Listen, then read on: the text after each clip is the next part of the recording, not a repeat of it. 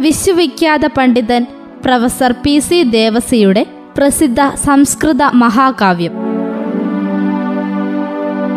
ക്രിസ്തു ഭാഗവതം റേഡിയോ ആവിഷ്കാരം. പണ്ട് നസ്രേത്ത് എന്നു പേരുള്ള പട്ടണത്തിൽ ജോസഫ് എന്നു പേരുള്ള ഗുണവാനായ ഒരു യുവാവുണ്ടായിരുന്നു.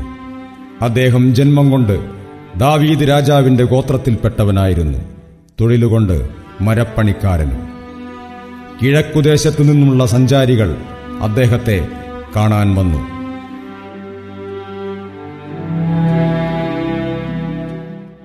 ഇയാളാണ് ഈ ദേശത്തെ പേര് കേട്ട തച്ചൻ.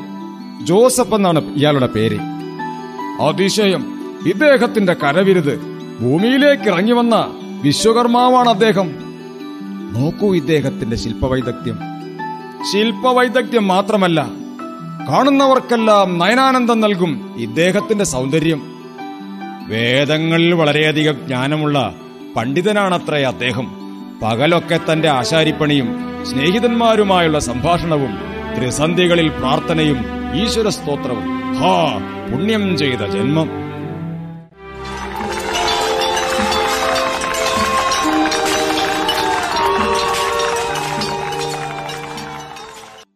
വളരെ കാലമായി വൈദേശിക ഭരണാധികാരികളാൽ ആക്രമിക്കപ്പെട്ടും അധിനിവേശം ചെയ്തുമിരുന്ന പലസ്തീനാദേശം അക്കാലത്ത് അത്യധികം ദുരിതമനുഭവിച്ചിരുന്നു. യശസ്വികളും പരാക്രമികളുമായ ജോഷയും ദാവീദും സോളമൻ രാജാവും ഭരിച്ചിരുന്ന ആ യഹൂദ ജനത റോമൻ വംശജരാൽ കീഴടക്കപ്പെട്ടു.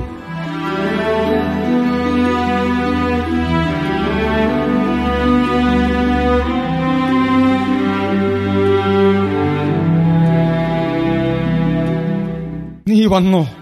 ജോസഫ് ഈ സമരഭൂമിയിൽ വെച്ച് നിന്നെ കണ്ടപ്പോൾ സുഹൃത്തെ ഹൃദയം ആശ്വാസം കൊള്ളുന്നു. യുദ്ധത്തിന്റെ ഭീകരമുഖം കണ്ട് ഞാൻ മടുത്തു. സ്നേഹിത പതുക്കെ പതുക്കെ. ശത്രുചാരന്മാരുടെ കാതുകൾ തുറന്നിരിക്കുന്നുണ്ട് ചുറ്റിലും. സ്നേഹിത സുശിക്ഷിതരായ ശത്രുഭടന്മാരോടുള്ള നമ്മുടെ സമരം നിഷ്ഫലമാണ്. യുദ്ധം ഒരിക്കലും ശാന്തിയെ ജനിപ്പിക്കുന്നില്ല. പ്രവാചകന്മാരുടെ പ്രവചനങ്ങളിൽ നമുക്ക് വിശ്വസിക്കാം. വിളംബം കൂടാതെ ഒരു രക്ഷകൻ ആവിർഭവിക്കുമെന്നും ജനങ്ങൾക്ക് വിമോചനം ലഭിക്കുമെന്നും. കാരുണ്യമേകമായ ആ രക്ഷകനെ കാത്ത് വേടാമ്പലിനെ പോലെ എത്ര നാൾ കഴിച്ചുകൂട്ടണം. അന്തരീക്ഷം ശാന്തമായതുപോലെ. യുദ്ധവിശേഷങ്ങൾ അങ്ങനെ തന്നെ നിൽക്കട്ടെ. ഏകാന്ത ജീവിതത്തിൽ ആനന്ദം കൊള്ളുന്ന അങ്ങയുടെ ജീവിതത്തിലേക്ക് ഒരു പങ്കാളിയെ കണ്ടെത്തണ്ടേ? ആരെങ്കിലും മനസ്സിലുണ്ടോ ജോസഫ്? സുഹൃത്തെ ഉണ്ട്. എന്റെ മനസ്സിനിഷ്ടപ്പെട്ട ഒരുവളുണ്ട്. വെള്ളമെടുക്കാനായി അവൾ വരാൻ സമയമായി. നീ കാണുക. ആ ഈശ്വരന്റെ വിശിഷ്ടമായ സൃഷ്ടികൗശലം. ജോസഫ് ഏതാണ് ഈ കന്യക? എവിടെ ജനിച്ചവൾ? ഇവളുടെ പിതാവാരെ? കുലമേത്? സുഹൃത്തെ ഞങ്ങളുടെ കുലത്തിൽ തന്നെയാണ് ഇവൾ ജനിച്ചത്. വിശിഷ്ടരായ പുരാണശ്രേഷ്ഠന്മാരാൽ അലങ്കൃതമായിരിക്കുന്ന ജെറുസലേമിൽ നിന്നാണ് സ്വജനങ്ങളോടൊന്നിച്ച് ഇവൾ ഇങ്ങോട്ട് വന്നത്. ധർമ്മനിരതരായ ജോവോക്കിം അന്ന ദമ്പതിമാരുടെ ലക്ഷണമൊത്ത ഈ കന്യയ്ക്ക് മറിയം എന്നാണ് പേർ.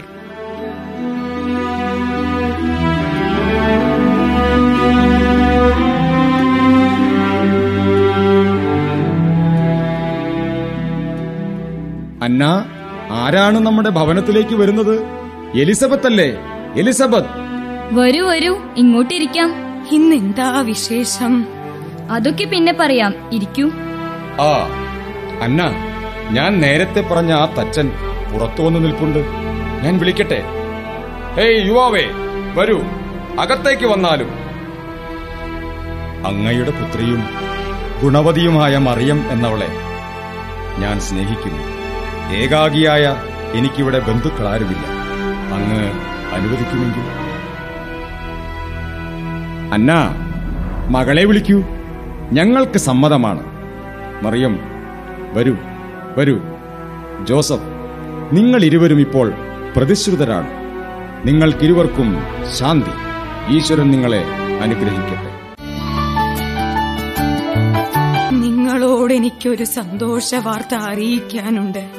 എന്റെ ഭർത്താവ് സക്കറിയയ്ക്ക് ജെറുസലേം ദേവാലയത്തിലെ പുരോഹിതനായി കുറി വീണിരിക്കുന്നു.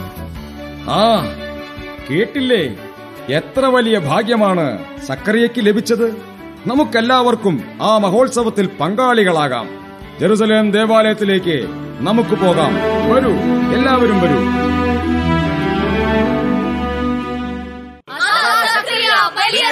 പോകുന്നു. അതാ സക്രിയ ബലിയർപ്പിക്കാൻ പോകുന്നു. അതാ സക്രിയ ബലിയർപ്പിക്കാൻ പോകുന്നു. അതാ സക്രിയ ബലിയർപ്പിക്കാൻ പോകുന്നു. ദൈവമേ ഈ ജനസഹസ്രങ്ങൾക്കു വേണ്ടി ഞാൻ പ്രാർത്ഥിക്കുന്നു. ഈ വൃദ്ധന്റെ ഒരാഗ്രഹവും അങ്ങയുടെ സന്നിധിയിൽ ഞാൻ അർപ്പിക്കുന്നു. ഒരു പുത്രനെ ലഭിക്കാൻ എനിക്ക് ഭാഗ്യമുണ്ടാകണമേ. ഒരു പുത്രനെ ലഭിക്കാൻ എനിക്ക് ഭാഗ്യമുണ്ടാകണമേ. ആ ആ അത്ഭുതം അത്ഭുതം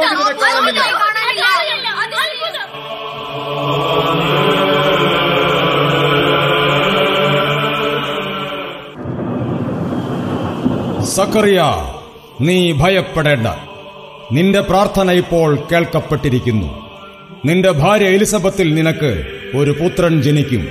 നീ അവനെ യോഹന്നാൻ എന്നു പേരിടണം. അവൻ പരിശുദ്ധാത്മാവിനാൽ നിറയും. ഇസ്രായേൽ മക്കളിൽ വളരെ പേരെ അവരുടെ ദൈവമായ കർത്താവിലേക്ക് അവൻ തിരികെ കൊണ്ടുവരും. ജഗൽ സൃഷ്ടാവിന്റെ പാവനമായ സന്നിധാനത്തിൽ സേവിച്ചു നിൽക്കുന്ന ഗബ്രിയേലാണ് ഞാനെന്നറിഞ്ഞാലും ഈ ശുഭവാർത്ത നിന്നെ അറിയിക്കുവാൻ നിയോഗിക്കപ്പെട്ടവനാണ് ഞാൻ. അതിനാൽ ഈ കുഞ്ഞിന്റെ ജനനം സംഭവിക്കുന്നതുവരെ നീ സംസാരിക്കാൻ അശക്തനായിരിക്കും.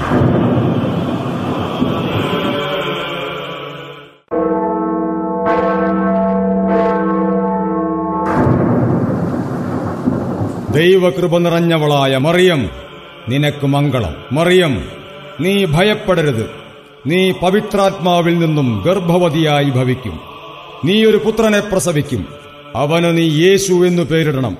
അവൻ മഹാത്മാവായി ഭവിക്കും. വിദ്വാൻമാർ അവനെ വാഴ്ത്തും.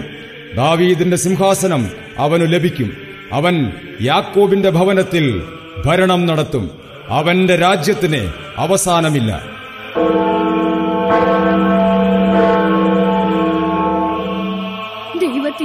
ദാസിയാണ് ഈ ഉള്ളവർ. അവിടുന്ന് അരുൾ ചെയ്തതുപോലെ എന്റെ ജീവിതത്തിൽ സംഭവിക്കട്ടെ.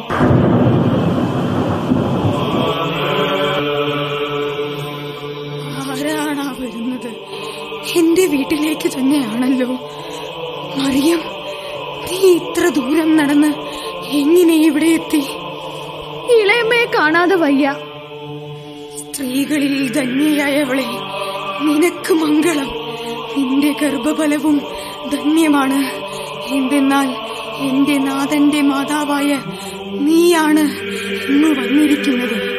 ഈ അനുഗ്രഹങ്ങൾ നമ്മളിൽ ചൊരിഞ്ഞ് ദൈവത്തെ നമുക്ക് സ്തുതിക്കാം.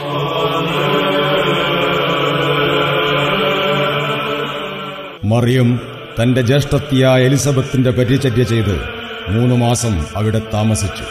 പിന്നെ തന്റെ ബന്ധുക്കൾക്ക് രഹസ്യങ്ങളെല്ലാം വെളിപ്പെടുത്താൻ സ്വഗൃഹത്തിലേക്ക് തിരിച്ചുപോയി.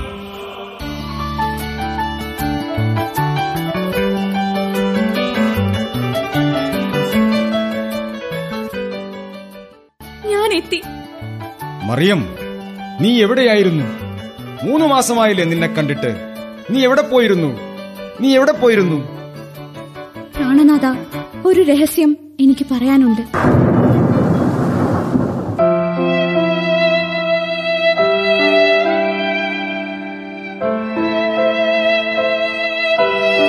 വിശ്വസിക്കാൻ പ്രയാസം. ഇവൾ പറയുന്നത് മുഴുവൻ വിശ്വസിക്കാൻ പ്രയാസം. ഇവളുമായി എങ്ങനെ ഒരുമിച്ച് ജീവിക്കും? ആളുകൾ എന്നെ പരിഹസിക്കും. ഇവളെ എങ്ങനെയെങ്കിലും ഉപേക്ഷിക്കുക തന്നെ. ഇവളെ എങ്ങനെയെങ്കിലും ഉപേക്ഷിക്കുക തന്നെ.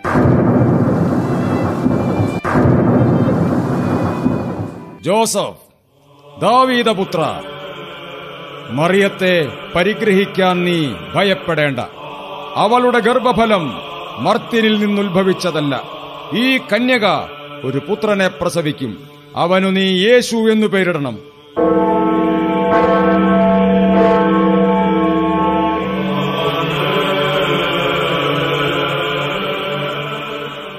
അക്കാലത്ത് റോമൻ സാമ്രാജ്യ ചക്രവർത്തിയായ അഗസ്തന സീസറുടെ കൽപ്പന ആ രാജ്യത്ത് പ്രചരിച്ചു. വരുവിൻ വരുവിൻ കേൾക്കുവിൻ. ഇത് റോമൻ സാമ്രാജ്യ ചക്രവർത്തിയായ അഗസ്തന സീസറുടെ കൽപ്പന. എന്തെന്നാൽ സകല ജനങ്ങളും തങ്ങളുടെ ഗോത്രങ്ങളുടെ ജന്മസ്ഥാനങ്ങളിൽ വെച്ച് നിങ്ങളുടെ നാമധേയങ്ങൾ രജിസ്റ്റർ ചെയ്യേണ്ടതാണ്. കൽപ്പന ലംഘിക്കുന്നവർ ശിക്ഷ അനുഭവിക്കേണ്ടി വരും. ഇത് റോമൻ സാമ്രാജ്യ ചക്രവർത്തിയായ അഗസ്തന സീസറുടെ കൽപ്പന. എന്തെന്നാൽ ജോസഫിന് തന്റെ ഗോത്രസ്ഥാനമായിരുന്ന ബദ്ലഹേം നഗരത്തിലേക്ക് പോകേണ്ടി വന്നു.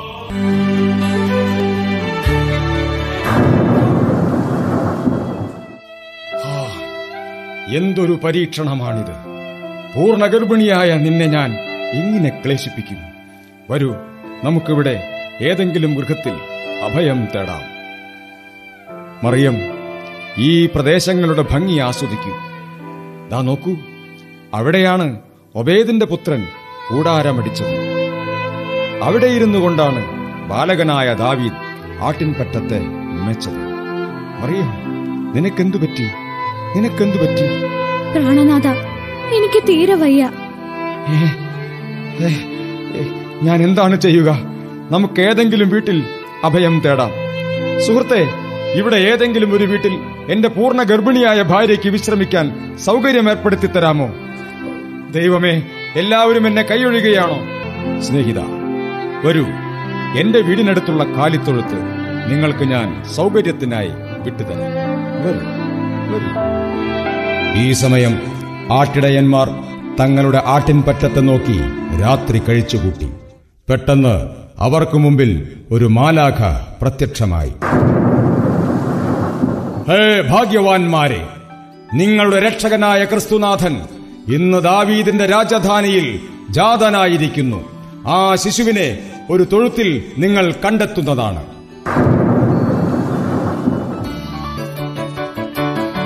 ഇടയന്മാർ സന്തോഷത്തോടെ ഉണ്ണിയേശുവിനെ കാണാൻ കാലിത്തൊഴുത്തിലെത്തി നിർവൃതി പൂണ്ടു.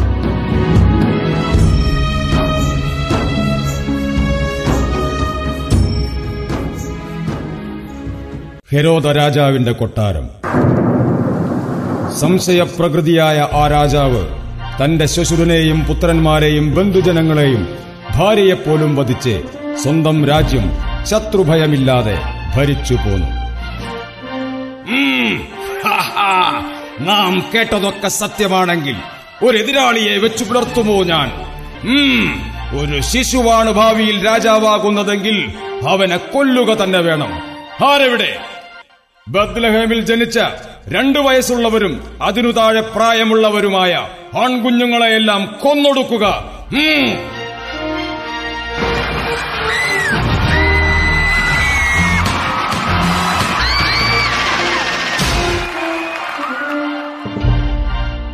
പട്ടണത്തിൽ കുഞ്ഞുങ്ങളെ അന്വേഷിച്ച് നടക്കുന്ന പട്ടാളക്കാരുടെ ബഹളമായിരുന്നു നഗരം മുഴുവൻ. കൊല്ലപ്പെട്ട ബാലന്മാരുടെ ശരീരങ്ങളും മാതാക്കളുടെ ആർത്തനാദവും ആ നഗരത്തെ നരകമാക്കി തീർത്തു.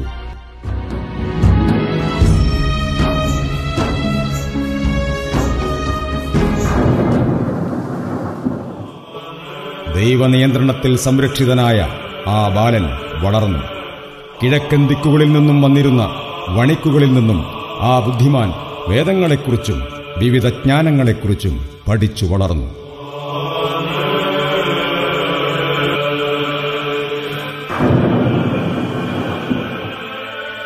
നാഥന്റെ വഴി സംസ്കരിക്കുവിൻ.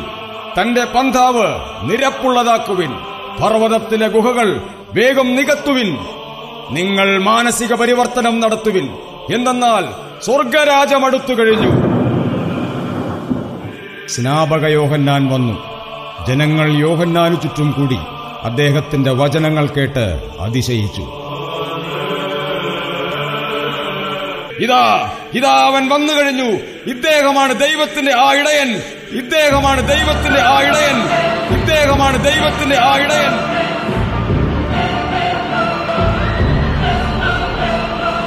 രക്ഷകൻ ജനങ്ങളിലേക്ക് ഇറങ്ങിച്ചെന്നു. അവന്റെ വചനങ്ങൾ ജനങ്ങളുടെ ഹൃദയത്തിലേക്ക് ഇറങ്ങി വന്നു. അനന്തരം യേശുവും പന്ത്രണ്ട് ശിഷ്യന്മാരും ഗ്രാമം തോറും സഞ്ചരിച്ച് സ്വർഗരാജ്യത്തെപ്പറ്റി പ്രസംഗിച്ചു. ദൈവപുത്രന്റെ വചനങ്ങളെയും പ്രഘോഷണങ്ങളെയും ഭയപ്പെടുന്നവരായ പുരോഹിതർ അവരൊത്തുകൂടി. നാം എന്താണ് ചെയ്യേണ്ടത്? ആ മനുഷ്യൻ ദിവസം തോറും അത്ഭുതങ്ങൾ കാണിക്കുന്നു. നമ്മൾ അയാളുടെ പ്രവൃത്തികളെ നിരോധിക്കാതെ സഹിച്ചുകൊണ്ടിരിക്കുകയാണെങ്കിൽ അയാൾ നിയന്ത്രണമില്ലാത്തവനാകും. അത്ഭുതങ്ങളാൽ ആകൃഷ്ടരാകുന്ന മൂഢബുദ്ധികളായ മനുഷ്യർ അയാളുടെ പിന്നാലെ പോകും. വേഗത്തിൽ റോമാക്കാർ പാഞ്ഞെത്തും. നമ്മുടെ അധികാരത്തെയും ജനങ്ങളെയും അവൻ അപഹരിക്കും. പിന്നെ അവനെ ഒരു തച്ചന്റെ മകനെ യഹൂദരാജ്യത്തിന്റെ രാജാവാക്കി വാഴിക്കും അവർ. നിങ്ങൾ മനസ്സിലാക്കണം സർവജനങ്ങളുടെയും നാശത്തെക്കാൾ ഒരു മനുഷ്യന്റെ മരണമല്ലേ ഗുണകരം? അമർഷഭരിതരായ യഹൂദ പ്രമാണിമാർ അത്ഭുതകർമാവായ ആ മനുഷ്യനെ എങ്ങനെയാണ് ചതിയിൽപ്പെടുത്തേണ്ടതെന്ന് രഹസ്യമായി ആലോചിച്ചു. നിൽക്കുന്നവനാണ് യൂദാസ്. യേശുവിന്റെ ശിഷ്യന്മാരിൽ ഒരുവൻ. ഈ നിൽക്കുന്നവനാണ് യൂദാസ്. യേശുവിന്റെ പന്ത്രണ്ട് ശിഷ്യന്മാരിൽ ഒരുവൻ. രാത്രി സമയത്ത് യേശുവിനെ വഞ്ചിച്ച് ഒറ്റിക്കൊടുക്കാൻ മുപ്പത് വെള്ളിക്കാശ് അവർ അവന് നൽകി. യഹൂദന്മാരുടെ സഭയാൽ വധശിക്ഷയ്ക്ക് വിധിക്കപ്പെട്ട യേശുവിനെ ശിക്ഷാനുമതിക്കായി പിലാത്തോസ് എന്ന നിയമജ്ഞന്റെ അടുത്തെത്തിച്ചു. ഈ മനുഷ്യന്റെ കാര്യത്തിൽ എന്താരോപണമാണ് നിങ്ങൾ കൊണ്ടുവന്നിരിക്കുന്നത്? ഈ യേശു പാതകിയല്ലായിരുന്നുവെങ്കിൽ ഞങ്ങൾ ഇവനെ ബന്ധിച്ച് അങ്ങയുടെ സമക്ഷം ആനയിക്കുകയില്ലായിരുന്നു. നോക്കൂ സുഹൃത്തെ ഇവനിൽ ഒരു കുറ്റവും ഞാൻ കാണുന്നില്ല. ഈ രാജ്യത്തിലെ ജനങ്ങളെ ഇവൻ ഇളക്കിവിടുന്നു. ഞാനാണ് രാജാവെന്ന് പറഞ്ഞ് ജനങ്ങളെ ദുഷിക്കുന്നു. രാജാവിന് കരം കൊടുക്കുന്നതിനെ നിർഭയം തടയുന്നു. വധശിക്ഷാർഹമായ ഒരു കുറ്റവും ഇവനിൽ ഞാൻ കാണുന്നില്ല സുഹൃത്തെ. അതിനാൽ ഇവനെ പ്രഹരിച്ചു വിട്ടയക്കാം. അവനെ ക്രൂശിക്കുക അവനെ ക്രൂശിക്കുക അവനെ ക്രൂശിക്കുക. ഈ നീതിമാന്റെ രക്തത്തിൽ എനിക്ക് പങ്കില്ല. വധശിക്ഷയ്ക്കുള്ള വിധി ഭൂലോകത്തിന്റെ പാപഭാരത്തോടൊപ്പം വഹിച്ചുകൊണ്ട് യേശു ആ മാളിക നടയിൽ നിന്നും ഇറങ്ങി വന്നു. ചമ്മട്ടിയടിയാലുണ്ടായ മുറിവുകളിൽ നിന്നൊഴുകിയ രക്തം മുൾക്കുരീടം ചൂടിയ യേശുവിനെ യഹൂദന്മാർ പരിഹസിച്ചു. ഘോഷയാത്ര പുരോഹിത പ്രമാണിമാരാൽ നയിച്ച് റോമൻ ഭടന്മാരുടെ അകമ്പടിയുമായി കുരിശു ചുമന്ന യേശുവിനെ ഘോഷയാത്രയായി നയിച്ചു. യേശു മുന്നോട്ടു നീങ്ങി. വധശിക്ഷയ്ക്ക് വിധിക്കപ്പെട്ട രണ്ട് കള്ളന്മാർ അദ്ദേഹത്തോടൊപ്പം.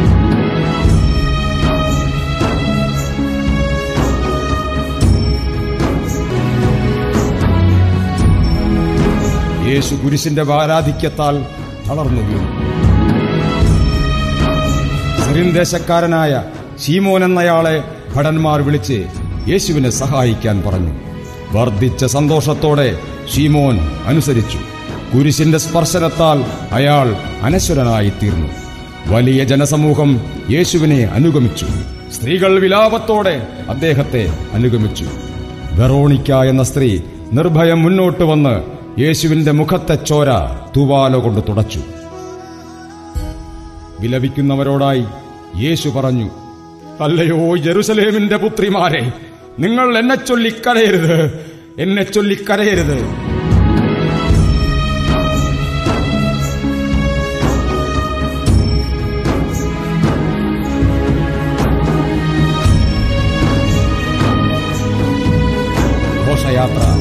കപാലമെന്ന കുന്നിൻ പുറത്തെത്തി.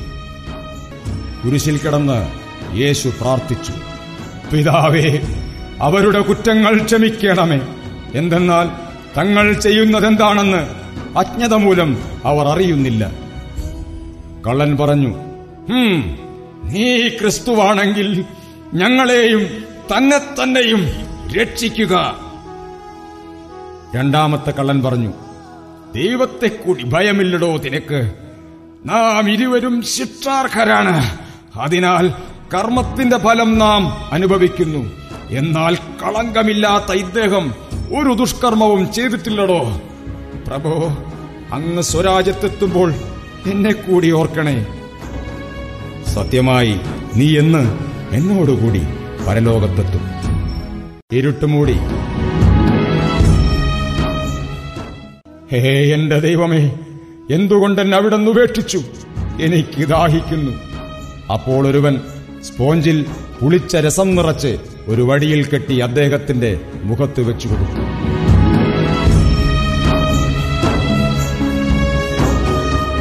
യേശു പുളിച്ച രസം കുടിച്ച് സമാപിച്ചു എന്ന് വിളിച്ചു പറഞ്ഞു. പിതാവേ അങ്ങയുടെ ഹസ്തങ്ങളിൽ എന്റെ ആത്മാവിനെ ഞാൻ അർപ്പിക്കുന്നു. യേശു മരിച്ചു. പുരോഹിതന്മാർ ദേശാധിപന്റെ അടുത്തെത്തി. പ്രഭോ ജീവിച്ചിരിക്കുമ്പോൾ ആ യേശു പറഞ്ഞിട്ടുണ്ട് താൻ മരിച്ച് മൂന്നാം ദിവസം ഉയർത്തെഴുന്നേൽക്കുമെന്ന്.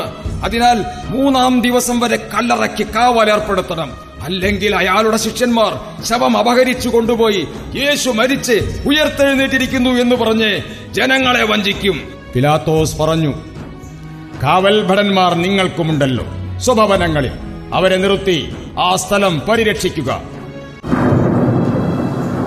സ്ത്രീകൾ മഗ്ദലന മറിയം ഗുരുവിന്റെ സമാധി സ്ഥലത്ത് ചഷകവുമായി സഖിമാരോടൊത്ത് എത്തി. എന്നാൽ ഗുഹയുടെ കവാടം തുറന്നു കിടന്നു. അതാ കവാടത്തിലെ വലിയ പാറക്കല്ല് നീങ്ങിയിരിക്കുന്നു. കവാടം തുറന്നിരിക്കുന്നു.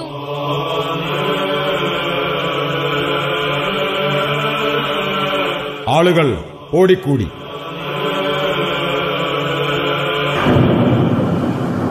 സ്ത്രീകളെ നിങ്ങൾ ഭയപ്പെടേണ്ട. അദ്ദേഹം ഇവിടില്ല. ഉയർത്തെഴുന്നേറ്റിരിക്കുന്നു.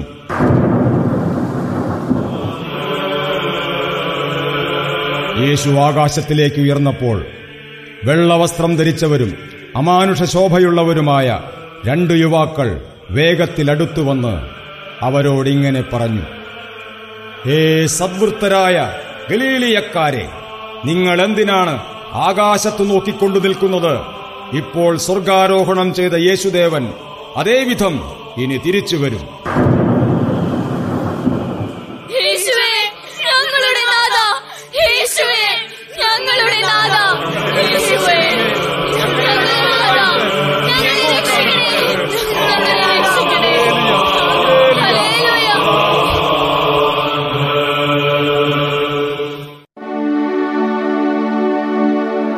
നിങ്ങൾ കേട്ടത് വിശ്വവിഖ്യാത പണ്ഡിതൻ പ്രൊഫസർ പി സി ദേവസിയുടെ പ്രസിദ്ധ സംസ്കൃത മഹാകാവ്യം ക്രിസ്തു ഭാഗവതം റേഡിയോ ആവിഷ്കാരം എം കെ സുരേഷ് ബാബു.